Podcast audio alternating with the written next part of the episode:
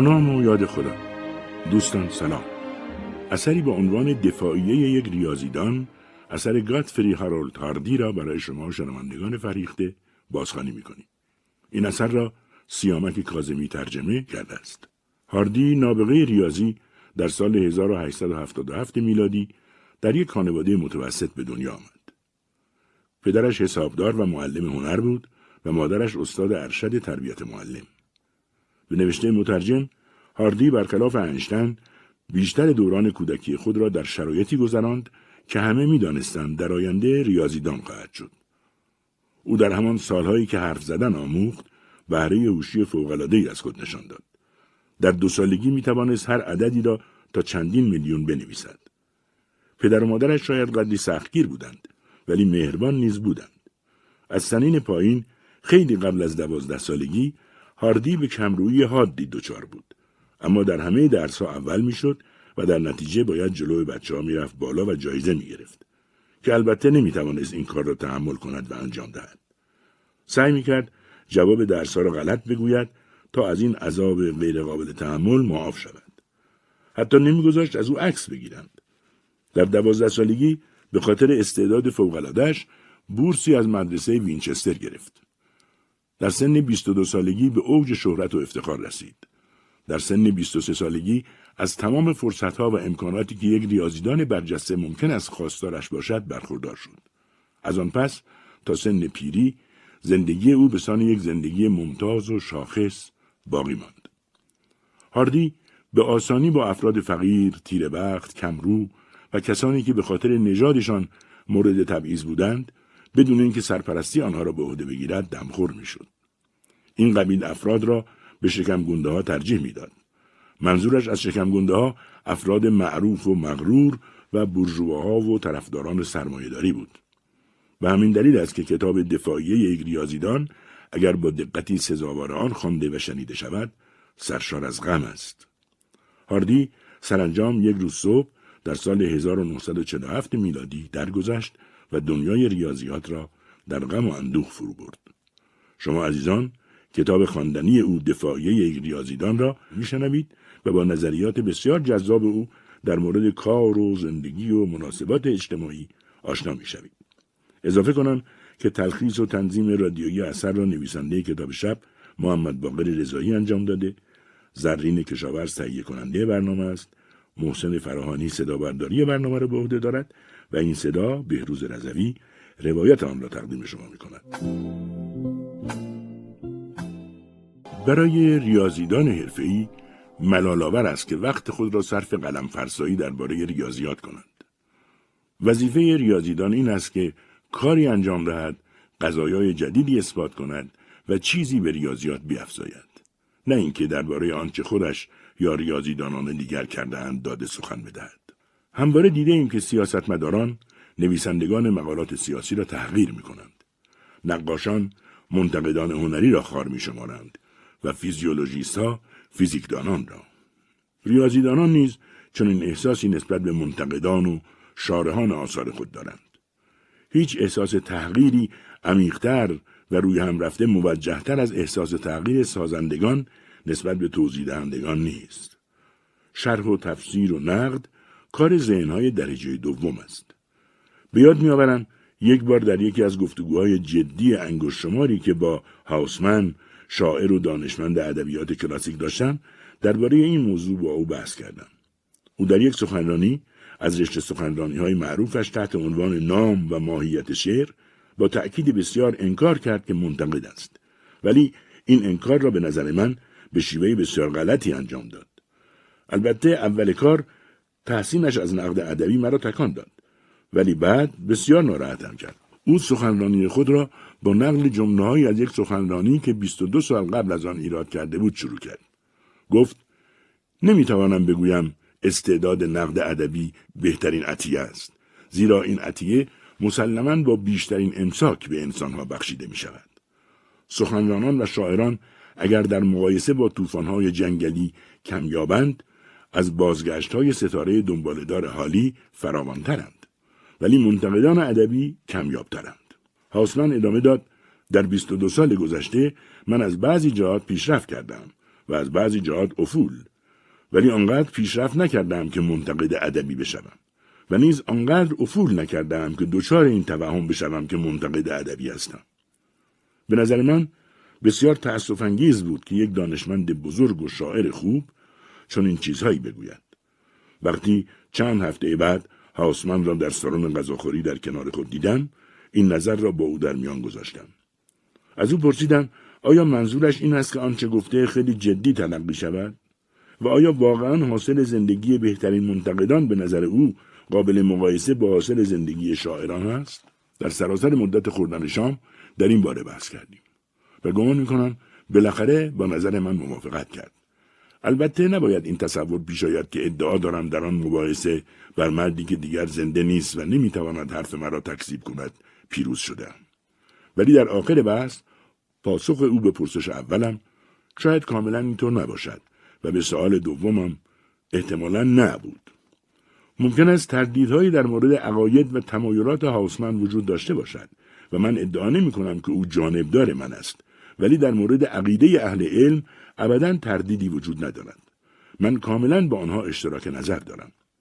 پس اگر به جای اینکه مطلب ریاضی بنویسم درباره ریاضی می نویسم نوعی اقرار به ضعف است که به خاطر آن ممکن است مورد تحقیر و ترحم بر حق ریاضیدانان جوان و فعال قرار بگیرم. من درباره ریاضیات می نویسم زیرا مثل هر ریاضیدانی که شهست سالگی را پشت سر گذاشته دیگر آن تراوت ذهن انرژی یا حوصله را ندارم که کار اصلی خود را به شایستگی انجام دهم. از همین آغاز می‌خواهم به توجیه ریاضیات بپردازم. ممکن است بگویم نیازی به این کار نیست زیرا امروز تنها معدودی رشته هستند که از نظر عموم به دلایل موجه یا ناموجه سودمندتر و ستایش انگیزتر ریاضیاتند. ممکن است چنین باشد. در واقع از زمان فتوحات هیجان انگیز انشتن اخترشناسی و فیزیک اتمی احتمالا تنها علومی هستند که در نظر عامه مقامی بالاتر از ریاضیات دارند. امروز ریاضیدان لازم نیست خود را در موقعیت دفاعی ببیند. او مجبور نیست با آن نوع مخالفت ها مقابله کند که برادلی در دفاع قابل تحسینش از مفس مابرد و طبیعه که مقدمه بود و نمود را تشکیل می‌دهد توصیف کرده است. کاربردهای عملی ریاضیات، پلها، ماشین های بخار، دیناموها و نظایر آنها را کنزنترین افراد هم مشاهده می کنند. در مورد فایده ریاضیات افکار عامه نیازی به اقناع ندارد. تمام اینها از لحاظی برای ریاضیدانها بسیار دلگرم کننده است ولی به ندرت ممکن است یک ریاضیدان واقعی با این چیزها قانع شود. هر ریاضیدان واقعی قاعدتا احساس می کند که حقانیت ریاضیات واقعی مبتنی بر این دستاوردهای خام نیست و اشتهار ریاضیات در میان عامه عمدتا بر ناآگاهی و اشتباه استوار است. حتی ممکن است فکر کند دیگر جایی برای یک دفاع معقول و مستدل وجود ندارد. حالا من این پرسش را مطرح می کنم که آیا واقعا ارزش دارد به مطالعه جدی ریاضی بپردازیم؟ توجیه صحیح برای زندگی یک ریاضیدان چیست؟ پاسخهای من عمدتا همان پاسخهایی است که از یک ریاضیدان انتظار می رود. بله به نظر من ارزشش را دارد. و توجیه کافی برای آن هست. بلافاصله باید اضافه کنم که دفاع من از ریاضیات دفاعی از خودم است و توجیه من نیز الزاما تا حدی خودبینانه خواهد بود. اگر خودم را یکی از شکست خوردگان رشته به حساب می آوردم، فکر نمی کردم که این رشته ارزش توجیه کردن دارد. البته کمی از این نوع خودبینی اجتناب ناپذیر است و گمان نمی کنم واقعا نیازمند توجیه باشد. کار خوب به وسیله افراد پست انجام نمی شود. مثلا یکی از اولین وظایف یک استاد در هر رشته ای این است که اندکی درباره اهمیت رشتهش و نیز اهمیت خودش در آن رشته مبالغه کند. کسی که مرتبا از خودش می‌پرسد آیا کاری که انجام می‌دهم به زحمتش میارزد و آیا من شخص مناسبی برای انجام دادن این کار هستم هم خودش کاری نمی کند و هم مایه دلسردی دیگران می شود. او باید اندکی چشمایش را ببندد و کمی بیشتر از آنچه سزاوار است برای خودش و رشتهش اهمیت قائل شود این کار چندان مشکل نیست. کار مشکلتر آن است که چشمایش را آنقدر محکم نبندد که رشتهاش و خودش را به صورت مزرک درآورد. کسی که می‌خواهد وجود و فعالیت های خود را توجیه کند باید بین دو پرسش مختلف تمیز قائل شود. اول اینکه آیا کاری که انجام می‌دهد به زحمتش میارزد و دوم اینکه صرف نظر از هر ارزشی که آن کار ممکن است داشته باشد او چرا آن را انجام می‌دهد؟ پرسش اول در اغلب موارد بسیار مشکل است و پاسخ آن بسیار دلسرد کننده ولی بیشتر مردم سوال دوم را حتی در همان موارد به اندازه کافی آسان مییابند. پاسخ آنها اگر صداقت داشته باشند معمولا به یکی از دو صورتی است که برایتان می‌گویم. صورت دوم هم همان صورت اول است. منتها با بیان نازلتر و عاجزانه تر پس همان پاسخ پرسش اول است که باید آن را به طور جدی بررسی کنید پاسخ پرسش اول که آیا کاری که انجام می‌دهید به زحمتش میارزد این است. بله من به این دلیل این کار را می‌کنم که می‌توانم آن را خوب انجام دهم. اصلا تنها کاری است که می‌توانم خوب انجام دهم. من حقوقدان فعال بورس یا بازیکن حرفه‌ای کریکت هستم. چون واقعا در این کار خاص استعداد دارم حقوقدان هستم چون زبان چرب و نرمی دارم و به ظرایف و دقایق حقوقی علاقه مندم. فعال بورس هستم چون می توانم درباره قیمت سهام سریع و درست قضاوت کنم. کریکت باز حرفه‌ای هستم چون می توانم خیلی خوب توپ بزنم. خب نمی‌گویم که اکثر مردم می توانند کار و شغل خود را به این صورت توجیه کنند. چون اکثر مردم اصولا هیچ کاری را نمی توانند خوب انجام دهند. اما چون این توجیهی اگر بر اساس واقعیت باشد و جنبه یاوهگویی نداشته باشد جای چون و چرا ندارد اقلیت قابل ملاحظه از مردم شاید پنج یا حتی ده درصد آنها می توانند چنین توجیهی ارائه کنند اینها کسانی هستند که می توانند کاری را نسبتا خوب انجام دهند و تعداد افرادی که قادرند دو کار را خوب انجام دهند ناچیز و قابل صرف نظر کردن است. اگر کسی در زمینه صاحب استعداد و قریحه واقعی باشد باید حاضر باشد تقریبا هر چیز دیگری را فدا کند تا آن را به حد کمال پرورش دهد. این عقیده را دکتر جانسون فرهنگ نویس و منتقد انگلیسی هم تایید کرده است. وقتی به او گفتم که دیدم مردی روی سه اسب سوار می شود گفت باید چنین مردی را تشویق کرد زیرا کارهای او دامنه توانایی های بشر را نشان می دهد. دکتر جانسون به همین نفع باید کوهنوردان شناگران ماهر و کسانی را که با چشمان بسته شطرنج بازی می‌کنند نیز تحسین کرده باشد من نیز به سهم خودم به همه این گونه کارها اگر در حد عالی و با موفقیت شایان توجه انجام شود نظر موافق دارم من حتی نسبت به ساهران و شعبد بازان نیز تا حدی احساس علاقه می کنم. وقتی ورزشکاران می‌خواهند رکوردهایی به دست آورند چنانچه موفق نشوند خیلی ناراحت می‌شوم در این دور مواقع من و دکتر جانسون خود را هم نظر با عامه مردم می‌بینیم.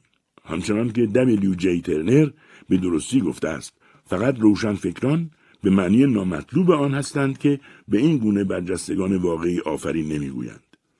البته باید تفاوت ارزش رشته های مختلف را به حساب بیاوریم. من خودم ترجیح می دهم قصه نویس یا نقاش باشم تا یک دولت مرد. یک کریکت باز حرفه‌ای احمق است اگر بازی کریکتش را فدا کند تا شاعر کم اهمیت درجه دومی بشود. مایه خوشبختی است که آدم به ندرت بر سر چنین دوراهی های نامطلوبی قرار می گیرد. به خصوص یک ریاضیدان که اساساً بسیار بعید است بر سر یک چنین دوراهی قرار بگیرد. معمولا در مورد تفاوت فرایندهای ذهنی ریاضیدانان با سایر مردم مبالغه می شود. ولی این نکته قابل انکار نیست که قریه و استعداد ریاضی یکی از تخصصی ترین استعداد هاست. ریاضیدانان عموما شهرت زیادی به داشتن استعداد عمومی و فراگیر ندارند. اگر شخصی به هر مفهومی یک ریاضیدان واقعی باشد به احتمال صد به یک کار ریاضی را بسیار بهتر از هر کار دیگری می‌تواند انجام دهد. برای چنین شخصی عاقلانه نبوده که از فرصتهای مناسب برای استفاده از قریه ریاضی خود صرف نظر کند تا کاری معمولی در زمینه های دیگر انجام بدهد. این گونه فدا کردن استعداد را فقط با ضرورت اقتصادی یا سن و سال می‌توان توجیه کرد. اکنون بهتر از چند کلمه درباره مسئله سن صحبت کنم که به خصوص برای ریاضیدانان مهم است. هیچ ریاضیدانی نباید از یاد ببرد که ریاضیات بیش از هر علم یا هنر دیگر کار جوان هاست. اگر بخواهیم یک مثال ساده در سطحی نسبتا نازل بیاوریم، سن متوسط انتخاب شدگان به عضویت انجمن سلطنتی بریتانیا در رشته ریاضی پایینتر از رشته های دیگر است. البته می توانیم مثال های بسیار جالبتری هم پیدا کنیم. مثلا می توانیم زندگی علمی شخصی را در نظر بگیریم که مسلما یکی از سه نفری است که بزرگترین ریاضیدانان تاریخ شمرده می شوند. نیوتون که در پنجاه سالگی از ریاضیات دست کشید. البته او شور و اشتیاق خود را به این موضوع مدتها قبل از آن از دست داده بود. هنگامی که چهل ساله بود بدون شک تشخیص داده بود که دوران پرشکوه خلاقیتش به سر آمده است. مهمترین ایده هایش در حدود سال 1666 میلادی به ذهن او خطور کرده بود. در آن زمان نیوتون 24 ساله بود. خودش گفته است آن هنگام بهترین دوره خلاقیتم بود. بله، نیوتون تا حدود چهل سالگی اکتشافات بزرگی کرد. مثلا مدار بیزوی را در سن 37 سالگی. ولی پس از آن به کشفیات زیادی نائل نشد و بیشتر به اصلاح و تکمیل کارهای قبلیش پرداخت. گالوا در 21 سالگی مرد. آبل در 27 سالگی. رامانوجان در 32 سالگی. ریمان در 40 سالگی. اینها افرادی بودند که در سنین اندکی بالاتر کارهای بزرگی کردند. مقاله مهم گاوس درباره هندسه دیفرانسیل در پنجاه سالگی او انتشار یافت. گرچه ایده های اساسی آن را ده سال قبل به دست آورده بود.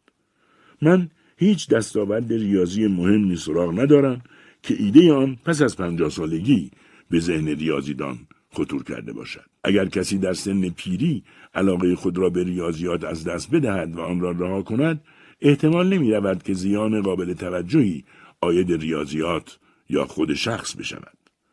سود حاصل نیز بعید از زیاد باشد. اطلاعات موجود از فعالیت های بعدی ریاضیدانانی که ریاضیات را رها کردند چندان دلگرم کننده نیست. نیوتون مدیر یک زرابخانه شد. فنلوه نخست وزیر چندان موفقی برای فرانسه نشد.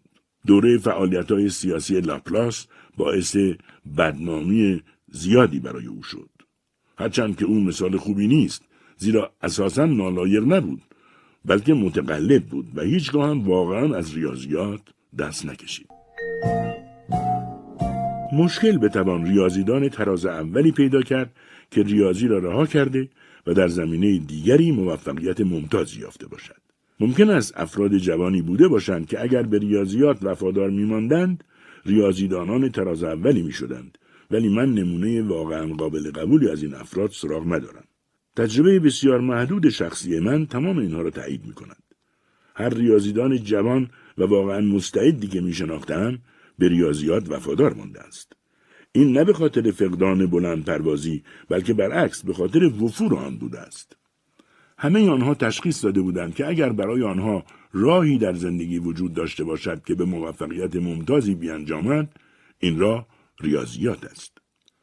اکنون وقت آن است که درباره پرسش دیگری که از پرسش دوم خیلی مشکل تر است فکر کنیم.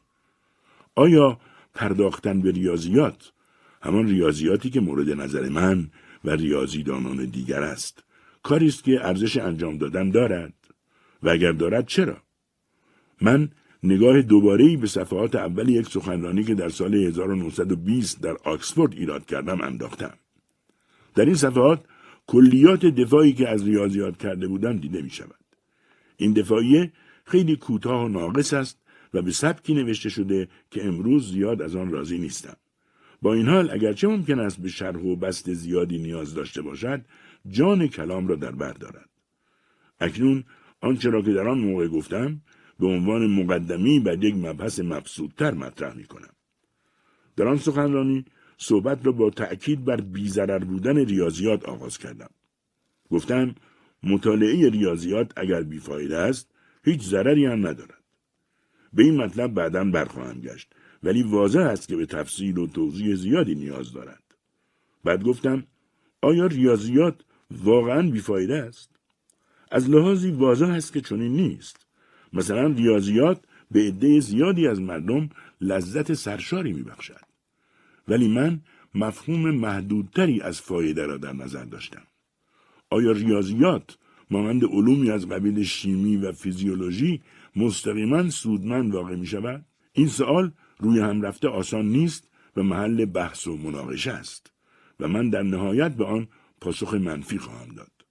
اگرچه برخی از ریاضیدانان و بیشتری کسانی که خارج از گود ایستادهاند بدون تردید به آن پاسخ مثبت می‌دهند. و بعد گفتم آیا ریاضیات بیزرر است؟ بازم پاسخ واضح نیست و من به دلایلی ترجیح می‌دادم از جوابگویی به این پرسش خودداری کنم. زیرا به مسئله کلی تأثیر علم در جنگ کشانده می شود. در ادامه سخنرانی پرسیدم دنیا بزرگ است و اگر کار ما وقت طرف کردن است اطلاف عمر عده معدودی استاد دانشگاه فاجعه عظیمی برای دنیا نیست اکنون به نظر می رسد که دارم از موضعی بسیار فروتنانه سخن می گویم موضعی که قبلا آن را رد کردم. ولی مطمئنم واقعا چون این منظوری نداشتم. فقط سعی کردم بگویم که بعید از کار ما دانشگاهیان که بیشترین تلاش را می کنیم تا استعدادهای دانشجویان را کاملا پرورش دهیم خطا باشد. در آخر سخنرانی هم با جملاتی که امروز خیلی لفظانه به نظر می رسد بر ماندگاری دستاوردهای ریاضی تأکید کردم و گفتم کاری که ما انجام می دهیم ممکن است کار کوچکی باشد ولی حاصل آن ماندگار است و تولید هر چیزی که ارزش ماندگاری داشته باشد کاری فراتر از توان و قدرت اکثریت مردم. فرض من این بود که شنوندگان این گفتار سرشار از روحیه بلند پروازی واقعی هستند. چون اعتقاد داشتم و دارم که اولین وظیفه فرد و به خصوص اولین وظیفه هر فرد جوان این است که بلند پرواز باشد. بلند پروازی احساسی پرشور و متعالی است. ممکن است شکلهای متعددی داشته باشد. حتی در بلند پروازی های آتیلا یا ناپولئون هم جنبه متعالی وجود داشته است. ولی متعالی ترین و شرافتمندانه ترین نوع بلند پروازی آن است که باعث شود شخص چیزی از خود به جا بگذارد که ارزشی ماندگار داشته باشد. به قول شاعر اینک بر ماسه ها میان دریا و خاک چه بسازم چه نویسم تا در برابر ظلمت پایدار ماند به من بگو اینجا چه تلسمی حک کنم که موج سهمگین را تاب آورد. کدام برج بارو را پیریزم که پس از من استوار ماند بله بلند پروازی نیروی محرکی است که در پس بهترین کارهای انجام شده در جهان قرار داشته است. به خصوص تقریبا تمام خدمات مهمی که در جهت نیکبختی نوع بشر انجام شده کار مردان بلند پرواز بوده است. اگر بخواهم از دو مثال مشهور نام ببرم باید بگویم که آیا لیستر و پاستور بلند پرواز نبودند؟ یا در سطح پایینتر کینگ جلت و ویلیام بلت واقعا چه کسی در دورانهای اخیر بیش از آنها به آسایش بشر فکر کرده است. زیولوژی از این لحاظ که آشکارا رشته سودمندی است مثالهای خوبی در اختیارمان می‌گذارد. ما باید با سفسته که در میان مدافعان علوم تجربی معمول است مخالفت کنیم. یعنی این سفسته که اشخاصی که کارشان بیشترین سود را به نوع بشر میرساند در حین انجام آن کار خیلی به فکر این مسئله هستند. و مثلا فیزیولوژیستها سرشتی بسیار متعالی دارند. متخصص فیزیولوژی ممکن است از به یاد آوردن اینکه کارش به نفع بشریت است واقعا خوشحال شود. ولی انگیزه هایی که نیرو و الهام لازم را برای انجام دادن آن کار به او می‌دهد فرقی با انگیزه یک متخصص ادبیات کلاسیک یا یک ریاضیدان ندارد. انگیزه های قابل احترام زیادی هستند که ممکن است فرد را به کار تحقیق بکشانند. ولی سه تا از آنها بسیار مهمتر از بقیهاند. اولی که بدون آن بقیه اثری ندارند کنجکاوی روشنفکرانه است. یعنی اشتیاق به دانستن حقیقت. دوم علاقه به شعن حرفه‌ای یعنی تمایل شخص به اینکه از عملکرد خود راضی باشد و اجتناب از آن نوعی شرمساری برایش به وجود آورد. شرمساری که به هر پیشور برخوردار از عزت نفس که کارش در خور استعدادش نباشد دست می‌دهد. و بالاخره بلند پروازی علاقه به شهرت موقعیت و حتی قدرت یا پولی که کار تحقیق به ارمغان میآورد اینها به نظرم انگیزه های مهم کشاندن هر فرد به سمت کارهای تحقیقی است یعنی فقط در این موقعیت هاست که شما احساس می‌کنید بر خوشبختی بشر افزوده اید یا از رنج های او کاسته اید و از زندگی خود لذت می‌برید. بنابراین اگر یک ریاضیدان یا شیمیدان یا حتی فیزیولوژیست به من بگوید که نیروی محرک و انگیزه او در کارش صرفا خدمت به نوع بشر بوده است من باور نمی کنم. و اگر هم باور کنم نظر بهتری نسبت به او پیدا نمی کنم. انگیزه های اصلی او همانهایی است که برشمردم. بنابراین اگر کنجکاوی روشنفکرانه علاقه به شعن حرفه‌ای و بلند پروازی مهمترین انگیزه های کار تحقیق باشد شانس هیچ کسی برای ارزای این انگیزه بیشتر از ریاضیدان نیست. زیرا رشته او بیش از هر رشته ای سرشار از غرایب و شگفتی هاست. رشته او جذابترین و پیچیده ترین تکنیک ها را دارد. فرصت های بیمانندی برای نشان دادن مهارت حرفه‌ای محض در اختیارش قرار می‌دهد. و بالاخره چنانکه تاریخ بارها نشان داده است دستاورد ریاضی ارزش ذاتیش هرچه باشد با دوامترین دستاورد هاست. این امر را حتی در تمدنهای نیمه تاریخی هم می‌توان مشاهده کرد. تمدنهای بابلی و آشوری از میان رفتند اما ریاضیات بابلی هنوز هم جالب توجه است و مقیاس شست شستی بابلی هنوز در اخترشناسی به کار می رود. ولی البته بهترین و قاطعترین نمونه ریاضیات یونانی است. ریاضیدانان یونانی اولین کسانی در تاریخ هستند که از دید امروزی ما هم ریاضیدان واقعی به شمار می آیند. یونانی ها برای اولین بار به زبانی صحبت کردند که ریاضیدانان امروزی هم می توانند آن را بفهمند. بنابراین ریاضیات یونانی ماندگار است. حتی ماندگارتر از ادبیات یونانی. زمانی که آشیل فراموش شود، ارشمیدس در یادها باقی خواهد ماند. ممکن است فناناپذیری واژه مناسبی نباشد. ولی هر معنایی که این واژه داشته باشد احتمالا ریاضیدان بیشترین شانس را دارد که از آن برخوردار باشد. ریاضیدان نباید زیاد نگران این باشد که آینده درباره او قضاوت غیر منصفانه بکند. فناناپذیری اغلب مزهک یا غیر عادلانه است. تاریخ گاهی بازی های عجیبی دارد. رال آنچنان نقشی در کتابهای درسی حساب دیفرانسیل و انتگرال مقدماتی دارد که گویی ریاضیدانی نظیر نیوتون بوده است. فری به این دلیل نامش فناناپذیر است که قضیه ای را که هراس چهارده سال قبل از او کاملا ثابت کرده بود نفهمید. ولی تاریخ علم روی هم رفته منصف است. هیچ رشته دیگری چون این معیارهای روشنی که مورد توافق همگان باشد ندارد و افرادی که نامشان در ریاضیات محفوظ مانده تقریبا همگی شایستگی آن را داشتند. گاهی از حقوقدانان یا سیاستمداران یا اهل کسب و تجارت شنیده می شود که می‌گویند شغل دانشگاهی بیشتر مورد علاقه افراد محتاطی است که بلند پرواز نیستند. یعنی افرادی که بیشتر به راحتی و تأمین خود فکر می کنند. این سرزنش کاملا بیجایی است. استاد واقعی دانشگاه از بعضی چیزها به خصوص از شانس کسب درآمد زیاد چشم پوشی می کند. به نظرم تأمین شغلی طبیعتا یکی از ملاحظاتی است که این چشم پوشی را آسان می کند. ولی به این دلیل نیست که مثلا هاوسمن نخواسته است به جای لورد سیمون یا لورد بیوربروگ باشد. او مشاغل آنها را اختیار نکرده است زیرا بلند پرواز است. زیرا زندگی و موقعیت کسی که ظرف 20 سال فراموش می شود به نظرش حقارت آمیز بوده است. با تمام این اوصاف احساس این موضوع چقدر دردناک است که شخص ممکن است فراموش شود. ریاضیدان هم مانند نقاش یا شاعر نقش پرداز است. ولی نقش های او ماندگارترند چون از ایده ساخته می شوند. نقاش نقش های خود را با شکل و رنگ می سازد و شاعر با کلام. تابلو نقاشی ممکن است ایده ای را مجسم کند ولی این ایده معمولا پیش پا افتاده و کم اهمیت است. در شعر ایده ها بیشتر به حساب می آیند. ولی همچنان که هاوسمن با تأکید می گفت در اهمیت ایده در شعر مبالغه می شود. او می گفت نمی توانم قبول کنم که چیزی به نام ایده شعری وجود دارد. شعر آن چیزی نیست که گفته می شود. بلکه شیوه است برای گفتن آن چیز.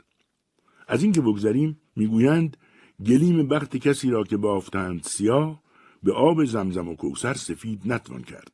آیا این شعر زیبا نیست و در این حال آیا ایده هایش نازل و دروغین نیستند ظاهرا فقر ایده تأثیر چندانی بر زیبایی نقش لفظی ندارد ولی ریاضیدان ابزار کاری در دست ندارد مگر ایده و بنابراین نقش های او احتمالاً بیشتر می پایند زیرا ایده دیرتر از کلمه کهنه می شود.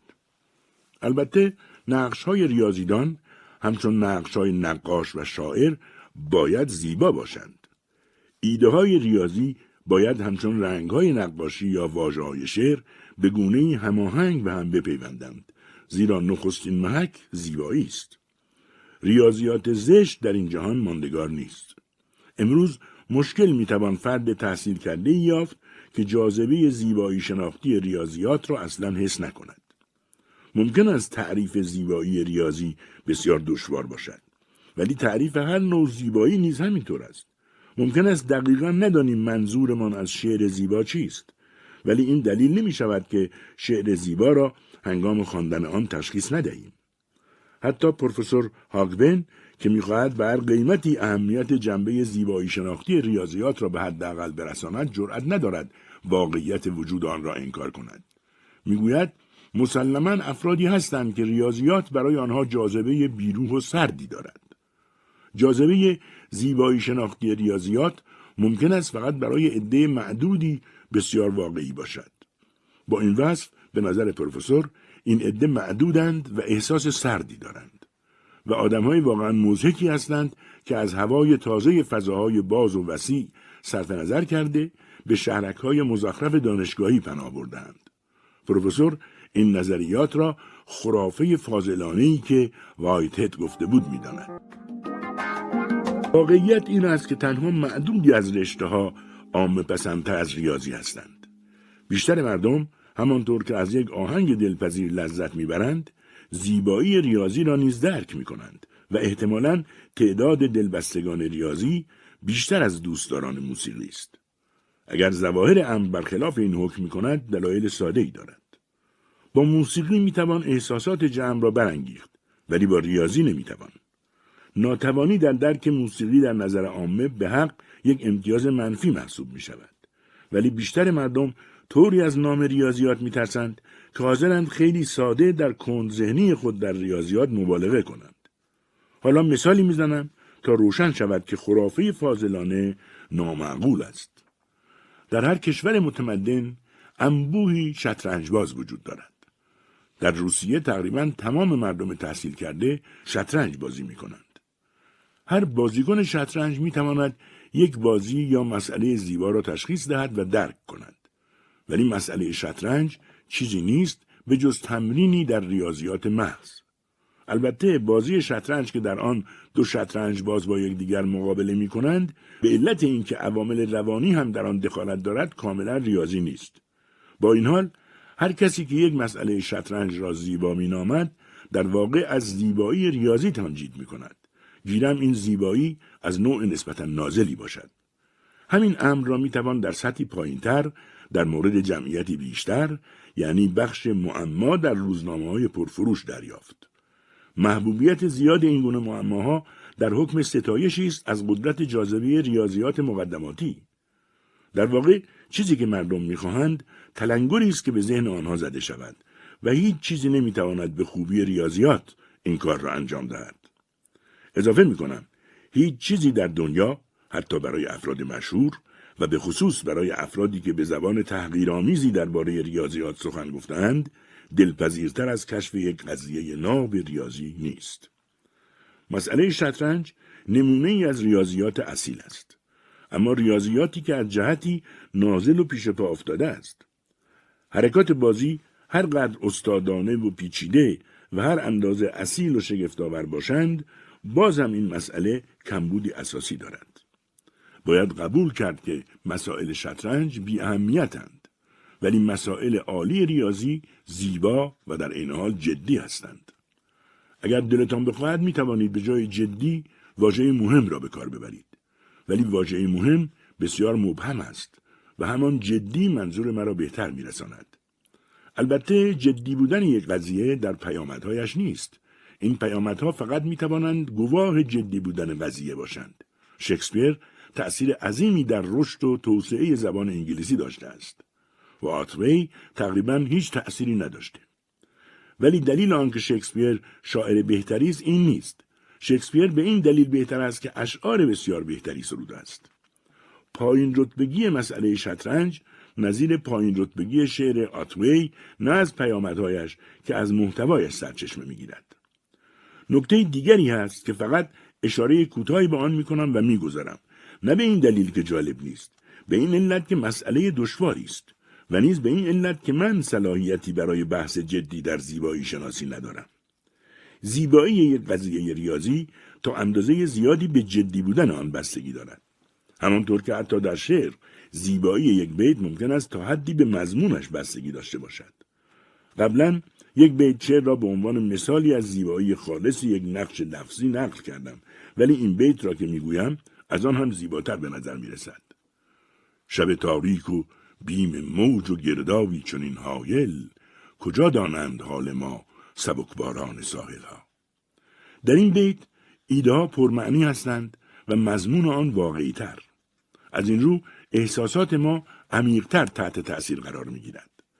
پس حتی در شعر هم ایده ها اهمیت دارند و طبیعتا در ریاضیات بسیار مهمترند. اکنون روشن است که برای ادامه بحث باید مثالهایی از غذایای واقعی ریاضی ارائه دهم. غذایایی که هر ریاضیدانی آنها را در تراز اول بداند. البته محدودیت هایی در کار است که انتخاب را دشوار می کند. از طرفی مثالهای من باید ساده و برای خواننده و شنونده ای که هیچ گونه اطلاعات تخصصی ریاضی ندارد قابل فهم باشند. همچنین به مقدمات مفصلی نیاز نداشته باشند و خواننده و شنونده بتواند اثباتها و توضیحات را تعقیب کند. این شرطها بسیاری از زیباترین قضایای نظریه اعداد از قبیل قضیه دو مربع و قانون تقابل مربعی را از بحثمان خارج می کند. از طرف دیگر مثالهای من باید از ریاضیات تمام ایار انتخاب شوند. یعنی ریاضیاتی که ریاضیدانان حرفه‌ای با آن سر و کار دارند و این شرط تعداد زیادی از غذایا را که بیان آنها به صورت قابل فهم آسان است ولی بر موازین منطق و فلسفه ریاضی منطبق نیستند از گود خارج می کند. بنابراین من کاری بهتر از این نمی‌توانم بکنم که به ریاضیات یونانی برگردم.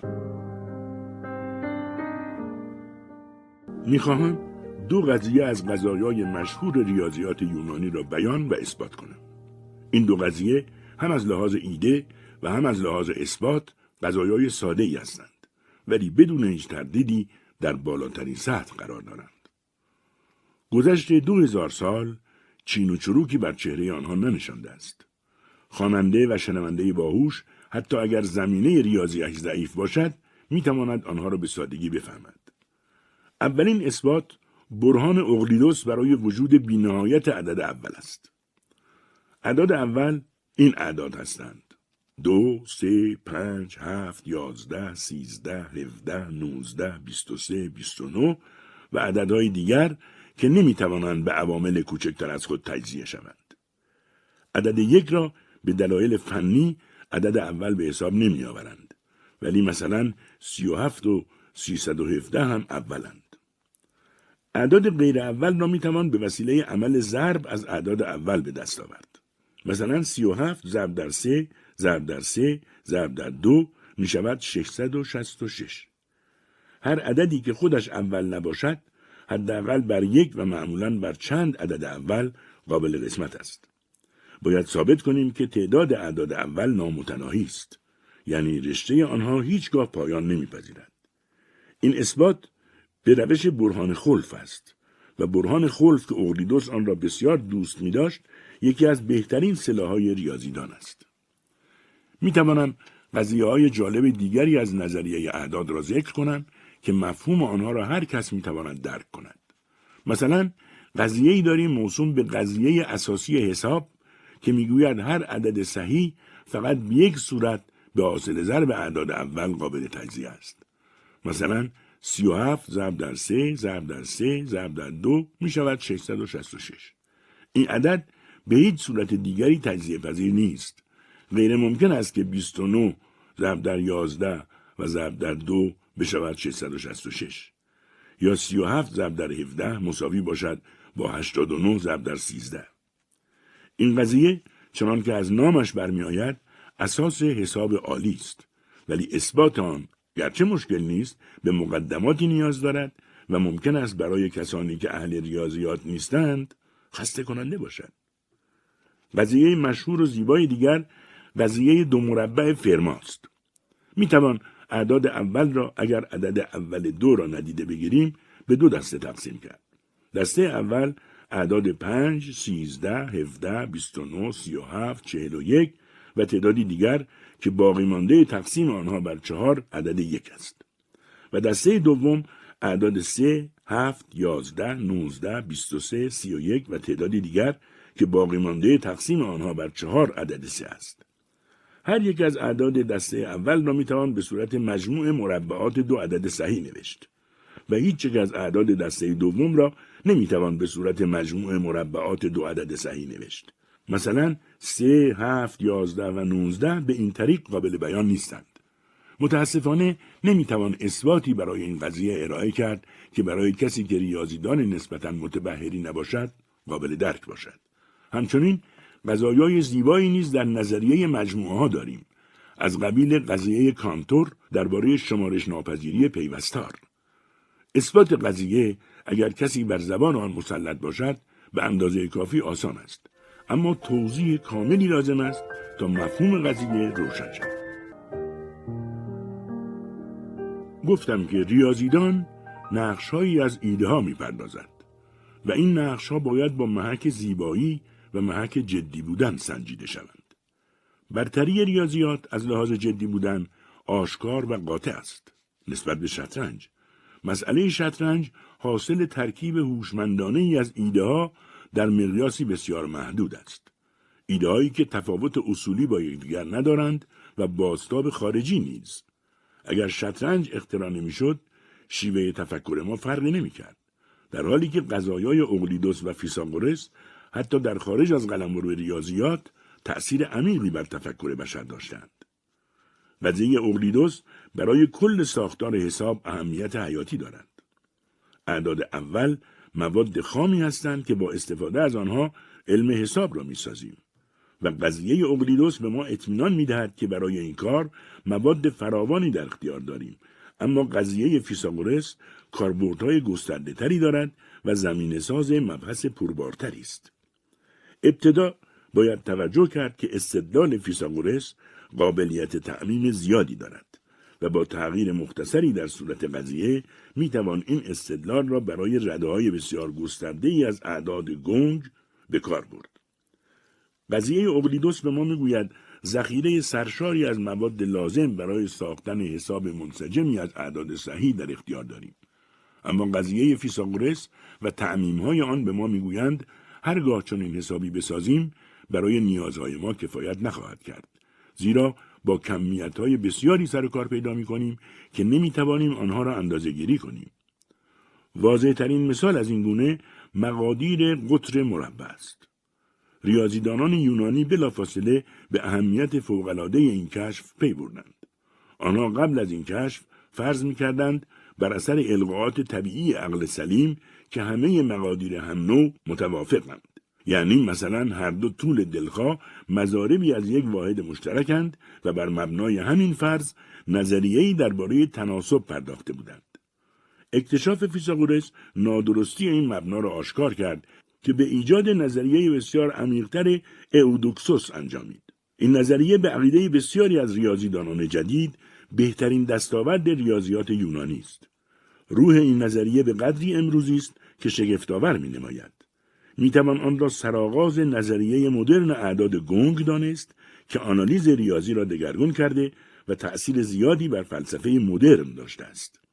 پس هیچ شکی درباره جدی بودن این دو قضیه وجود ندارد. قضیه جدی قضیه است که شامل ایده های پرمضمون باشد و به نظر می رسد که وجود دو کیفیت ضروری است تا ایده پرمضمون باشد کلیت و عمق تعریف دقیق هیچ یک از این دو کیفیت آسان نیست. اگر قضیه به وضوح فاقد این کیفیات باشد، احتمال نمی رود جدی باشد. یک قضیه ریاضی جدی باید به مفهومی کلی باشد.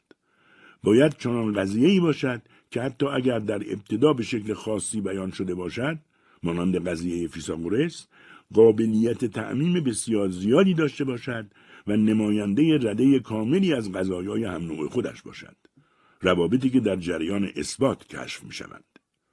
باید طوری باشند که تعداد بسیار زیادی ایده متفاوت ریاضی را به هم مربوط کنند. البته کلیت واژه مبهم و نسبتا خطرناکی است. باید مراقب باشیم که در بحث خود بیش از حد لازم بر آن تأکید نکنیم. هر قضیه ریاضی تراز اولی باید تا حدی کلی باشد.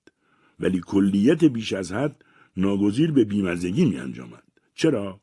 چون هر چیزی همان است که هست و نه چیز دیگر و تفاوتهای چیزها هم به اندازه شباهتهای آنان جالب است. ما دوستان خود را به این دلیل انتخاب نمی کنیم که مظهر تمام صفات مطلوب انسانی هستند. بلکه آنها را به خاطر خودشان با همان صفات و فردیتی که دارند انتخاب می کنیم.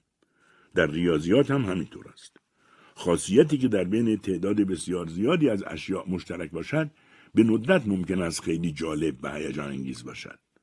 و ایده های ریاضی ملالآور خواهند بود مگر اینکه از تشخص و فردیتی برخوردار باشند. دومین کیفیتی که یک ایده پرمضمون باید داشته باشد عمق است. عمق نوعی ارتباط با دشواری دارد.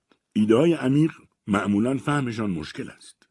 ایده های نهفته در قضیه فیساغورس و تعمیم های آن کاملا عمیقند ولی امروز هیچ ریاضیدانی آنها را دشوار نمییابد از طرف دیگر ممکن است قضیه اساسا سطحی ولی اثبات آن خیلی دشوار باشد. نظیر بسیاری از قضایای دیوفانتوسی یعنی قضایایی که مربوطن به حل معادلات در اعداد صحیح. واقعیتش این است که این مفهوم عمق حتی برای ریاضیدانی که می‌تواند وجود آن را در یک ایده تشخیص دهد مفهوم ساده و واضحی نیست و من گمان نمی کنم بتوانم توضیحات بیشتری درباره آن بدهم برای کسانی که چندان با ریاضی آشنا نیستند. فایده ای هم ندارد. ولی درباره چیزی که برای برخی کسان که شم و هوش ورزیده ای دارند ممکن است جالب باشد می توانم توضیحات بیشتری بدهم و آن قضیه ریاضی از لحاظ زیبایی است. قضیه ریاضی از لحاظ زیبایی مزیت زیادی دارد. ولی تعریف این مزیت دشوار است. سوال می شود قضیه های مانند قضیه اقلیدوس و فیساغورس صرفا از دید زیبایی شناسی چه کیفیاتی دارند؟ باید بگویم در هر دو قضیه البته وقتی می‌گویم قضیه اثبات آن را هم در نظر دارم. بله در هر دو قضیه صفت غیر منتظره بودن در بالاترین حد همراه با ناگزیری و ایجاز دیده می شود. استدلال ها شکل بسیار غریب و شگفتانگیزی دارند. ابزارها و وسایلی که به کار می روند در مقایسه با نتایج گسترده‌ای که به دست می آید ساده و بچگانه به نظر می رسد ولی نتایج اجتناب ناپذیری مسئله شطرنج نیز همینطور است. از کیفیت غیر منتظره بودن و تا حدی از کیفیت ایجاز برخوردار است. چون لازم است حرکتهایش نامنتظر باشند و هر مهره‌ای روی صفحه شطرنج نقش خودش را ایفا کند. ولی زیبایی بازی به مجموعه حرکت ها بستگی دارد. همچنین لازم است به دنبال حرکت اصلی واریاسیون های بسیار زیادی وجود داشته باشد که هر یک پاسخ مخصوصی را ایجاب کند. اگر پاسخهای متفاوت زیادی وجود نداشته باشد زیبایی مسئله زائل می شود. این فرایند کلا از اصالت ریاضی برخوردار است و ارزشهایی هم دارد ولی دقیقا همان اثبات به روش احتساب حالت هاست. اکنون روشن شده است که من ریاضیات را فقط به عنوان یک هنر خلاق دوست می دارم. اما مسائل دیگری نیز مطرحند که باید آنها را بررسی کنیم. به خصوص سودمندی یا سودمند نبودن ریاضیات که درباره آن اختشاش فکری زیادی وجود دارد. به نظر من یک علم یا هنر را در صورتی می‌توان سودمند نامید که رشد و تکامل آن ولو به طور غیر مستقیم باعث افزایش رفاه مادی و آسایش مردم شود. یعنی سطح نیکبختی آنها را بالاتر ببرد. بنابراین پزشکی و فیزیولوژی سودمندند زیرا آلام و رنجهای انسان را تسکین می‌دهند. مهندسی نیز سودمند است زیرا به کمک آن خانه و پل ساخته می شود و استاندارد زندگی ارتقا می یابد. البته مهندسی موزر نیز هست که این موضوع فعلا مورد بحث ما نیست. مسلما قسمتی از ریاضیات از این طریق یعنی از طریق مهندسی سودمند واقع می شود. مهندسان بدون داشتن اطلاعات کافی از ریاضیات نمی توانند کار خود را انجام دهند. حتی در فیزیولوژی هم کم کم کاربردهایی از ریاضیات پیدا می شود. پس زمینه های زیادی برای دفاع از ریاضیات در اختیار داریم. چون این دفاعی ممکن است بهترین دفاع و یا حتی یک دفاع قوی نباشد ولی به هر حال در خود بررسی است. البته کاربردهای متعالیتر ریاضی از نوعی که همه هنرهای خلاق دارند در اینجا مطرح نیست. مثلا ریاضی می‌تواند مانند شعر یا موسیقی موجب تعالی ذهن شود و از این طریق خوشبختی ریاضیدان و حتی سایر مردم را بیشتر کند. ولی دفاع از ریاضیات بر این مبنا شرح و بست همان چیزهایی است که قبلا گفتم. چیزی که اکنون می‌خواهیم بررسی کنیم سودمندی ریاضیات به معنی ساده و خام آن است.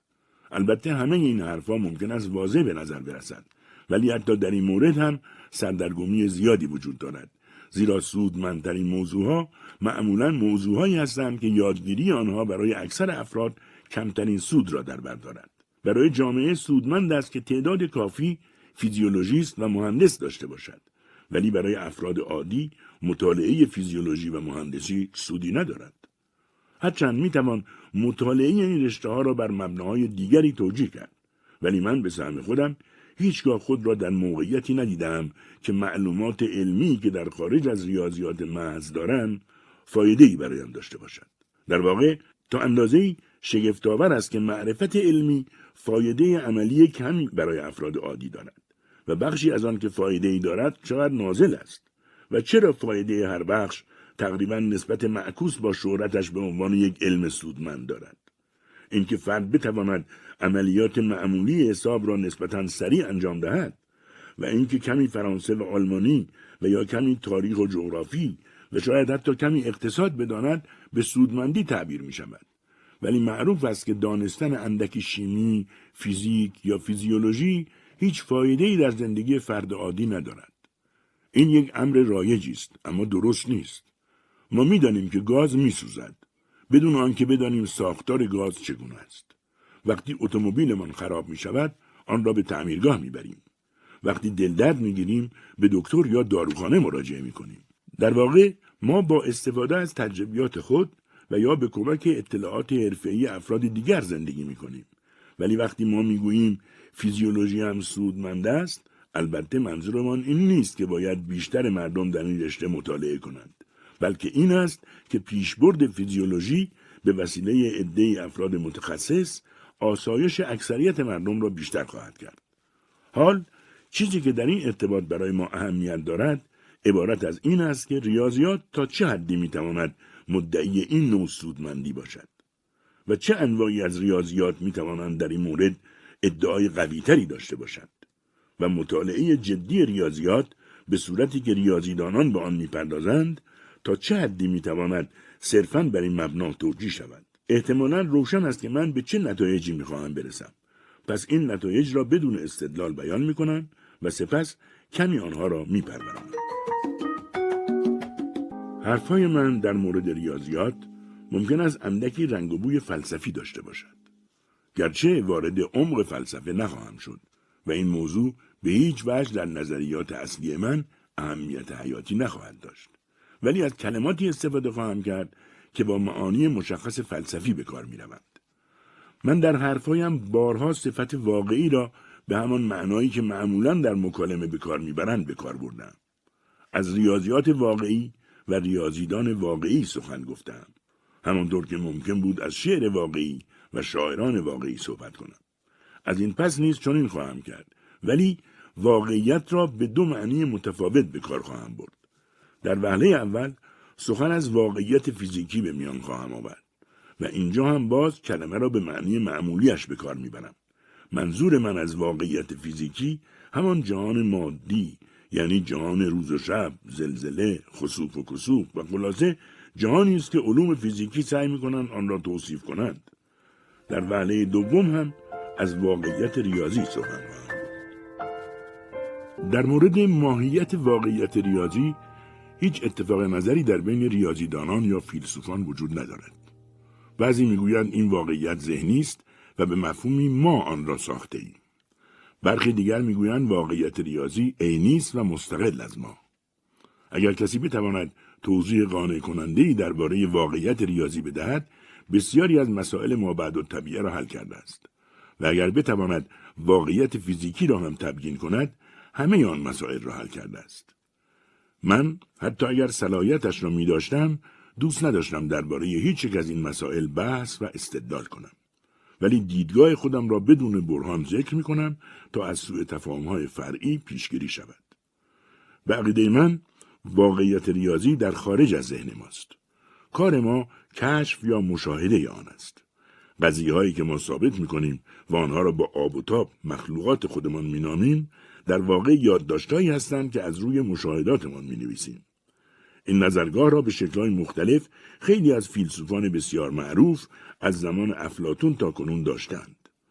من هم زبانی را به کار می‌برم که برای کسی که به این نظر اعتقاد دارد طبیعی است.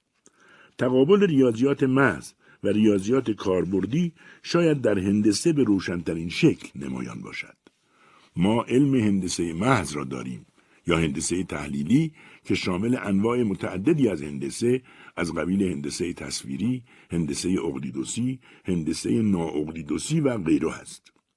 هر یک از این هندسه ها یک الگوست. طرحی از ایده هاست که باید بر مبنای جالب بودن و زیباییش درباره آن قضاوت کرد. چون این طرحی یک نقشه یا تصویر است که دستای بسیاری آن را پرداختند و یک رونوشت جزئی و ناقص و با این حال دقیق در قلم رو خود از بخشی از واقعیت ریاضی است. ولی نکته ای که برای ما مهم است این است که به هر حال چیزی وجود دارد که این هندسه ها تصاویر آن نیستند و آن واقعیت فضازمانی جهان فیزیکی است. کاملا واضح است که این هندسه ها نمی توانند چنین تصاویری باشند زیرا زلزله و خصوف و کسوف مفاهیم ریاضی نیستند. این گفته ممکن است برای کسی که خارج از گود ایستاده اندکی غریب بنماید ولی برای هندسهدان کاملا بدیهی است. شاید من بتوانم با آوردن مثالی آن را روشنتر بیان کنم. فرض کنید که من درسی درباره یک سیستم هندسی مثلا هندسه اقلیدوسی می‌دهم. شکلهای تقریبی از خطوط راست، دایره ها یا بیزی ها روی تخته کلاس می‌کشم تا تخیل و تفکر شاگردان را برانگیزانم. در وهله اول واضح است که درستی قضیه هایی که ثابت می کنم به هیچ وجه ارتباطی با کیفیت ترسیمات من ندارد. تنها نقش این ترسیمات این است که منظور مرا به شنوندگانم برسانند. اگر من بتوانم از عهده این کار برایم هیچ لزومی ندارد که نقش های ماهر آن شکلها را مجددا رسم کنند. شکلها فقط جنبه آموزشی دارند و جزء موضوع واقعی درس نیستند. حال یک قدم به جلو برویم. اتاقی که در آن درس می‌دهم بخشی از جهان فیزیکی است و خودش طرح معینی دارد. مطالعه این طرح و طرح کلی واقعیت فیزیکی به نوبه خود علمی است که می توانیم آن را هندسه فیزیکی بنامیم. حال تصور کنید یک دینام بسیار قوی یا جسمی بسیار سنگین را وارد اتاق کنند. در این صورت فیزیکدانها به ما می‌گویند که هندسه اتاق تغییر کرده است. یعنی کل طرح فیزیکی آن مختصر ولی قطعی دگرگون شده است. ولی آیا قضایایی هم که من ثابت کردم غلط می شوند؟ مسلما بیمعنی است که تصور شود اثباتهای من تحت تأثیر این تغییر واقع می شوند. مثل این است که فکر کنیم اگر خواننده یک نمایشنامه شکسپیر چایش را روی صفحات کتاب بریزد نمایشنامه تغییر می کند. نمایشنامه مستقل از صفحاتی است که روی آنها چاپ شده و هندسه های محض نیز مستقل از اتاقهای درس یا هر جزء دیگری از جهان فیزیکی هستند. این نظرگاه ریاضیدان محض است. ریاضیدان کاربردی یعنی کسی که در فیزیک ریاضی کار می کند طبعا دیدگاه دیگری دارد. زیرا او مجذوب خود جهان فیزیکی است که آن نیز برای خودش ساخت یا طرحی دارد.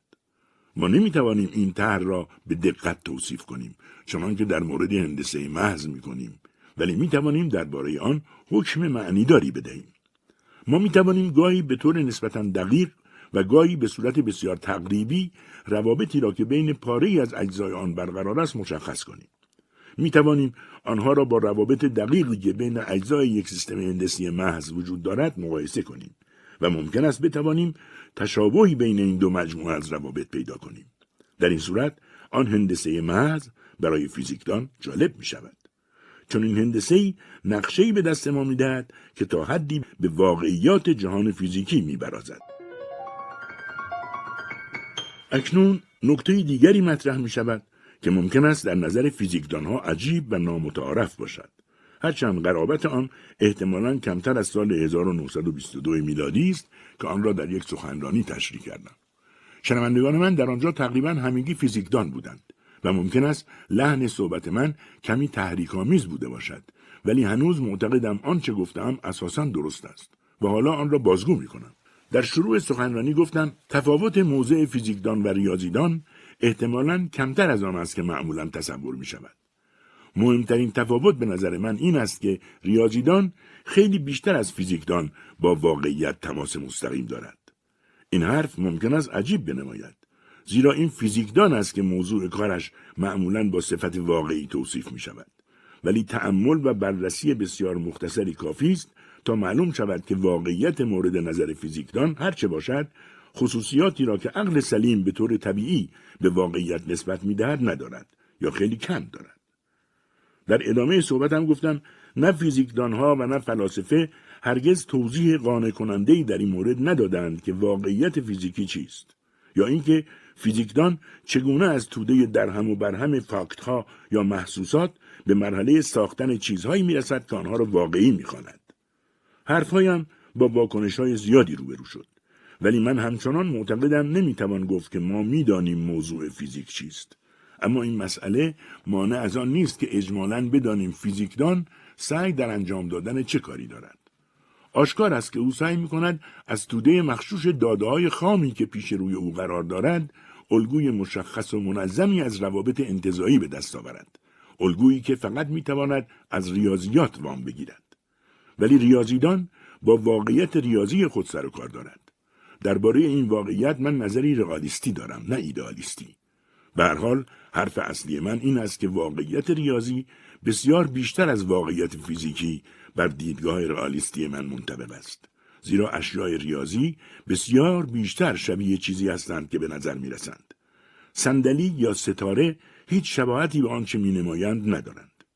هرچه بیشتر درباره آنها بیاندیشیم چهره آنها در غبار احساس ما که آنها را احاطه کرده تیرهتر و مبهمتر می شود.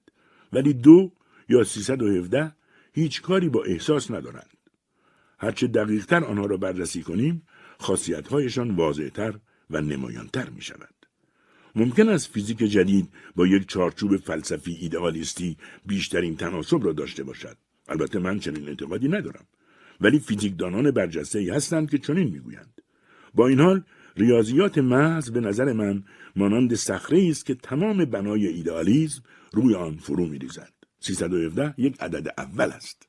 نه به این دلیل که ما فکر می‌کنیم چنین است یا به این دلیل که ذهن ما به این صورت شکل گرفته نه به صورت دیگر به این دلیل که چنین هست به این دلیل که واقعیت ریاضی به این صورت ساخته شده است.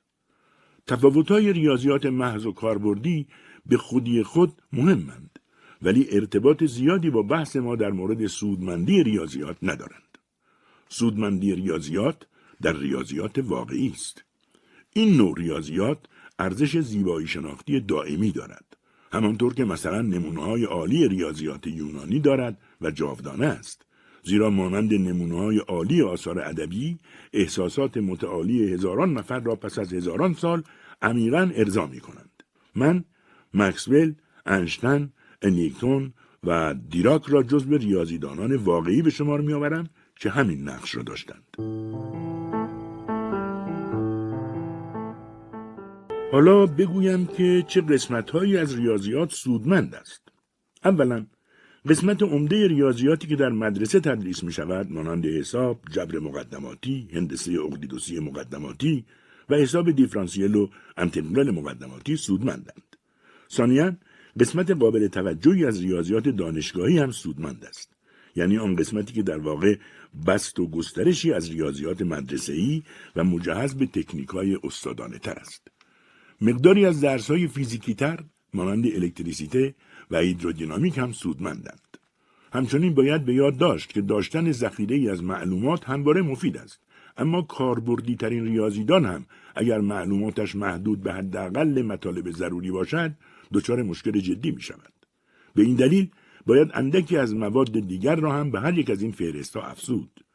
نتیجه گیری کلی من این است که چون ریاضیاتی سودمند است زیرا مورد نیاز مهندسان ارشد یا فیزیکدانان معمولی است. بخشهایی از هندسه اقلیدوسی نیز سودمندند.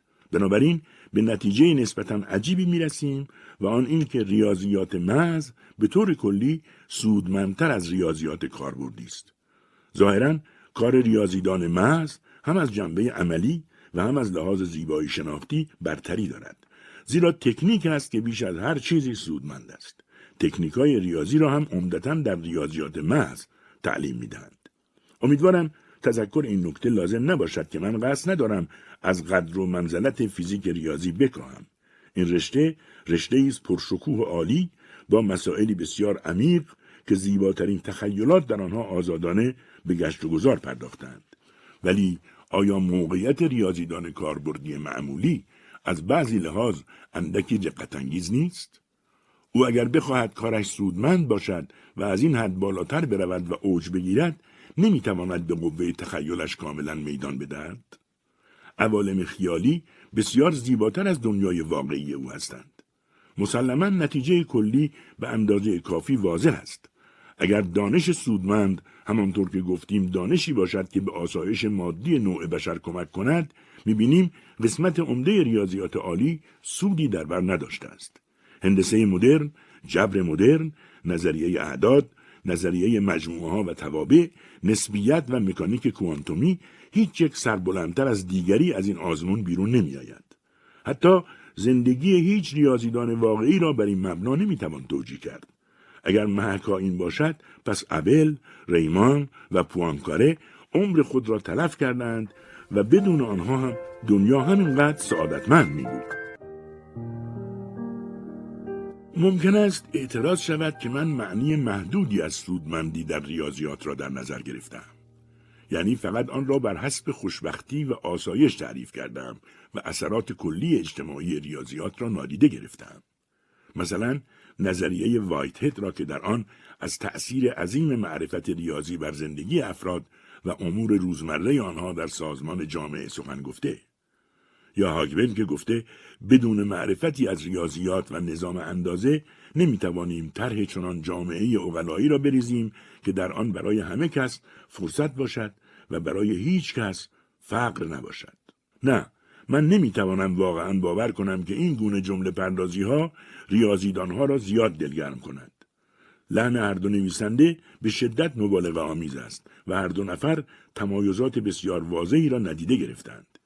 این امر در مورد هاگبن بسیار طبیعی است زیرا او مسلما ریاضیدان نیست منظور او از ریاضیات ریاضیاتی است که خودش می‌تواند آن را بفهمد و من نام آن را ریاضیات مدرسه ای گذاشتم من هم پذیرفتم که این نوع ریاضیات فایده های بسیار دارد و اگر دوست داشته باشیم می توانیم آن را ریاضیات اجتماع بخوانیم.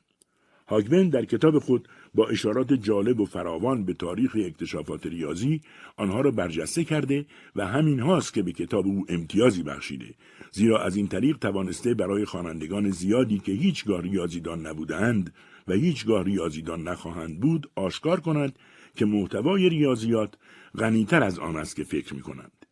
ولی باید بگویم که او شناخت چندانی از ریاضیات واقعی ندارد. علاقهش به این نوع ریاضیات هم از شناخت او کمتر است. مشکل وایت هد نیز فقدان فهم یا علاقه نیست. او در شور و هیجانی که ابراز می کند تمایزاتی را از یاد می‌برد که از آنها کاملا آگاه است. پس نتیجه می‌گیریم که دو نوع ریاضیات داریم. یکی ریاضیات واقعی که ریاضیدانان واقعی با آن سر کار دارند و دیگری ریاضیاتی که آن را پیش پا افتاده مینامم یعنی فعلا نام بهتری برای آن سراغ ندارم. ریاضیات پیش پا افتاده را می‌توان به وسیله استدلال هایی که برای هاگبن و سایر نویسندگان هم فکر او جالب است توجیه کرد. ولی از ریاضیات واقعی نمی‌توان این گونه دفاع کرد. ریاضیات واقعی اگر اصولا قابل توجیه باشد باید به عنوان یک هنر توجیه شود. این نظرگاه که معمولا ریاضیدانها با آن قائلند هیچ جنبه غیرعادی و عجیبی ندارد بلکه جنبه های خوشایندی هم دارد. مثلا اینکه ریاضیات واقعی هیچ اثری بر جنگ ندارد هیچ کس یک کاربرد نظامی برای نظریه اعداد یا نسبیت کشف نکرده و خیلی بعید به نظر می رسد که تا سالیان سال چنین کاربردی پیدا شود. درست است که بعضی از های ریاضیات کاربردی از قبیل بالستیک و آیرودینامیک که عمدن برای جنگ ایجاد شدهاند به تکنیک های پیچیده نیاز دارند و مشکل بتوان آنها را پیش پا افتاده نامید ولی هیچ یک از آنها را واقعی هم نمی‌توان خواند. در واقع این های ریاضی بسیار کریه زشت و کسالت آورند حتی لیتلوود نتوانسته از آبرویی برای بالستیک دست و پا کند و اگر او نتواند این کار را بکند چه کسی می‌تواند؟ بنابراین ریاضیدان واقعی وجدان راحتی دارد هیچ چیزی وجود ندارد که ارزش کار او را نقض کند. این نوع ریاضیات واقعا بیزرر و بیگناه است ولی ریاضیات پیش با افتاده کاربردهای بسیاری در جنگ دارد مثلا متخصصان توپخانه و طراحان هواپیما بدون استفاده از این گونه ریاضی نمی‌توانند کارشان را انجام بدهند. من نمی‌دانم کدام یک از این دو دیدگاه به واقعیت نزدیکتر است.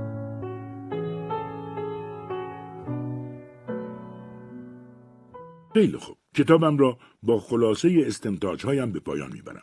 در آغاز گفتم که هر کس که از رشتهاش دفاع می کند در واقع از خودش دفاع می کند. توجیه من نیز از زندگی یک ریاضیدان حرفه‌ای در نهایت توجیهی است از زندگی خودم. پس در واقع این بخش پایانی قطعی از زندگی نامه خودم است. بیاد ندارم که هرگز خواسته باشم کار دیگری جز ریاضیات در پیش بگیرم. گمان می‌کنم این موضوع همیشه برایم واضح بوده که استعدادهای خاص من در این مسیر قرار دارد. هیچگاه برایم پیش نیامد نظر بزرگترهایم را در این مورد بپرسم بیاد نمیآورم که در دوران کودکی شور و اشتیاق خاصی به ریاضیات داشته باشم. حرفایی از این قبیل که از همان کودکی برنامه و شیوه زندگی یک ریاضیدان را داشتم هم دور از صداقت است. برای من ریاضیات در امتحانها و دریافت بورس تحصیلی متجلی می شد.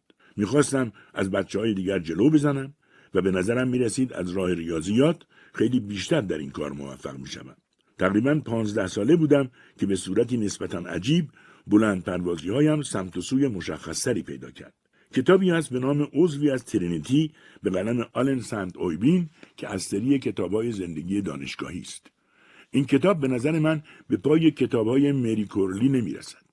ولی کتابی است که تخیل و بلند پروازی یک نوجوان باهوش را برمیانگیزد. این کتاب دو قهرمان دارد. یک قهرمان اصلی به نام فلاورز که تقریبا از همه لحاظ خوب و قوی است و دیگری شخصی بسیار ضعیف به نام براون. فلاورز و براون در زندگی دانشگاهی خود با خطرهای بسیاری روبرو می شوند. فلاورز تمام این خطرها را از سر میگذراند اما براون از پا در می آید. خانوادهش را به افلاس می کشاند و دیگر گرفتن مدرکی حتی با درجه معمولی برایش مشکل می شود. فلاورز عضو شایستهی برای ترینیتی می شود ولی حتی ذهن جوان و ناپخته من نمی توانست بپذیرد که او آدم باهوشی باشد. به خودم می‌گفتم اگر او توانسته از اینطور پیشرفت کند چرا من نتوانم؟ از آن زمان تا وقتی که عضویت ترینیتی را به دست آوردم ریاضیات در نظر من به معنی این عضویت بود. به محض اینکه وارد کمبریج شدم دریافتم که عضویت در هیئت علمی مترادف است با انجام دادن کار اصیل و دست اول. ولی مدتها طول کشید تا تصور دقیقی از کار تحقیق به دست آوردم البته در مدرسه دیده بودم که مانند هر کسی که بعدا ریاضیدان می شود اغلب می توانم بهتر از معلمانم از پس کارها برایم. حتی در کمبریج طبعا به دفعات بسیار کمتر گاه می توانستم بهتر از مدرسان کالج با مسائل دست و پنجه نرم کنم. چشمانم را اول بار پروفسور لاو باز کرد که چند ترم استاد من بود. او به من امکان داد تصوری جدی از آنالیز به دست آورم. بزرگترین دینی که به او دارم از هرچه بگذاریم این است که در وهله اول او که یک ریاضیدان کاربردی بود توصیه‌ای به من کرد تا اثر معروف جردان یعنی درس آنالیز را بخوانم هیچگاه حیرتی را که از مطالعه این اثر برجسته من دست داد فراموش نمی کنم. اثری بود که الهام بخش بسیاری از ریاضیدانان هم نسل من بود. من برای اولین بار با مطالعه آن آموختم که ریاضیات واقعا چیست. از آن زمان به بعد به نظر خودم یک ریاضیدان واقعی بودم با بلند پروازی تمام در این رشته و اشتیاق واقعی نسبت به آن. در طی ده سال بعدی زندگیم در کالج مقالات زیادی نوشتم که فقط تعداد خیلی کمی از آن اهمیت دارند. تنها چهار یا پنج را از آن مقاله ها هستند که می توانم از یادآوری آنها احساس رضایت کنم. مراحل اوج کار من ده دوازده سال بعد فرا رسید.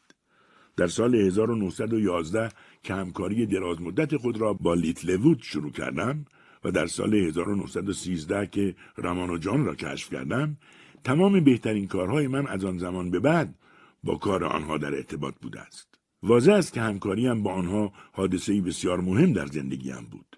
هنوز هم وقتی احساس افسردگی می کنم و خودم را مجبور می بینم که به حرفای افراد از خود راضی و کسل کننده گوش بدهم به خود می گویم من کاری کردم که دیگران هیچ وقت نکردند و آن همکاری همتراز با لیتلوود و رامانوجان است. من بلوغ علمی دیررس خود را به آنها مدیونم. اوج کار من اندکی پس از چهل سالگی و زمانی بود که استاد آکسفورد بودم. از آن پس ضعف و افول تدریجی که سرنوشت همه افراد مسن و به ویژه ریاضیدانان مسن است به سراغ من آمده است. یک ریاضیدان ممکن است در شهست سالگی هنوز هم به قدر کافی اهلیت و صلاحیت داشته باشد اما بیفایده است که از او انتظار داشته باشیم ایده های اصیلی داشته باشد اکنون واضح است که بخش ارزشمند زندگی من پایان یافته است دیگر نمی‌توانم کاری بکنم که فایده و ارزش زندگیم را به طرز محسوسی کاهش یا افزایش دهد پاداشی که در طول زندگیم دریافت کردم کمتر از استحقاق آدمی که در حد من قابلیت دارد نبوده است. موقعیت های آسوده، محترمانه و ممتازی داشتم و چندان گرفتار جریان عادی و یک نواخت کار دانشگاهی نبودم. من از درس دادن خوشم نمیآید و بسیار کم به این کار پرداختم. تدریسی که کردم تقریبا به طور کامل ناظر به کار تحقیق بوده است. سخنرانی را دوست دارم و سخنرانی های زیادی در جمع افرادی بسیار با صلاحیت انجام دادم. همیشه فرصت فراوانی برای تحقیق داشتم که بزرگترین مایه دلخوشیم در تمام زندگی بوده است. تصور این که می توانستم در زمینه دیگری عملکرد بهتری داشته باشم محمل به نظر می آید. من هیچ استعدادی در زبان شناسی و زیبایی شناسی ندارم و علاقه بسیار کمی به علوم تجربی دارم. ممکن بود فیلسوف متوسطی بشوم ولی قطعا فیلسوف خیلی اصیلی از آب در نمی آمدم. در ذهن بعید نبود حقوقدان خوبی بشوم ولی صرف نظر از حرفه دانشگاهی روزنامه نگاری تنها حرفه است که می توانستم واقعا از شانس موفقیت خود در آن مطمئن باشم پس اگر خواست من این بوده باشد که زندگی نسبتا شاد و آسوده ای داشته باشم انتخاب من درست بوده است. یعنی ریاضیدان شدن من کار درستی بوده. درست است که مشاوران حقوقی و دلالان بورس و افرادی که از راه شرط بندی امرار معاش می‌کنند نیز غالبا زندگی آسوده و شادی دارند. ولی مشکل بتوان گفت که وجود آنها به غنای جهان میافزاید. آیا من می‌توانم ادعا کنم که زندگیم از جهتی کمتر از زندگی آنها پوچ و عبس بوده است؟ به نظرم میآید که این سوال فقط یک پاسخ دارد. شاید بله.